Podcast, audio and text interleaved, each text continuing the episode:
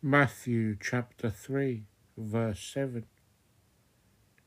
But when he saw many of the Pharisees and Sadducees coming to his baptism, he said to them, Brood of vipers, who warned you to flee from the wrath to come.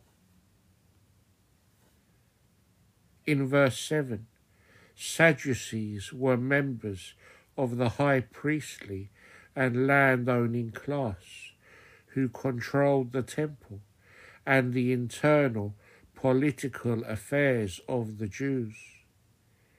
They denied the resurrection of the dead and had no messianic hope beyond this life. The Pharisees formed a lay religious movement centred on the study of the law and on strict observance of its regulations.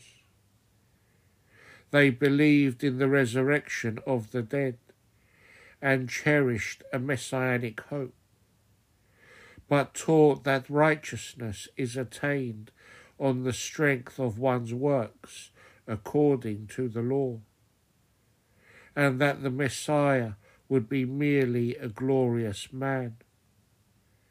John's title for them, Brood of Vipers, is later used by Jesus. It indicates their deception and malice, and their being under the influence of Satan.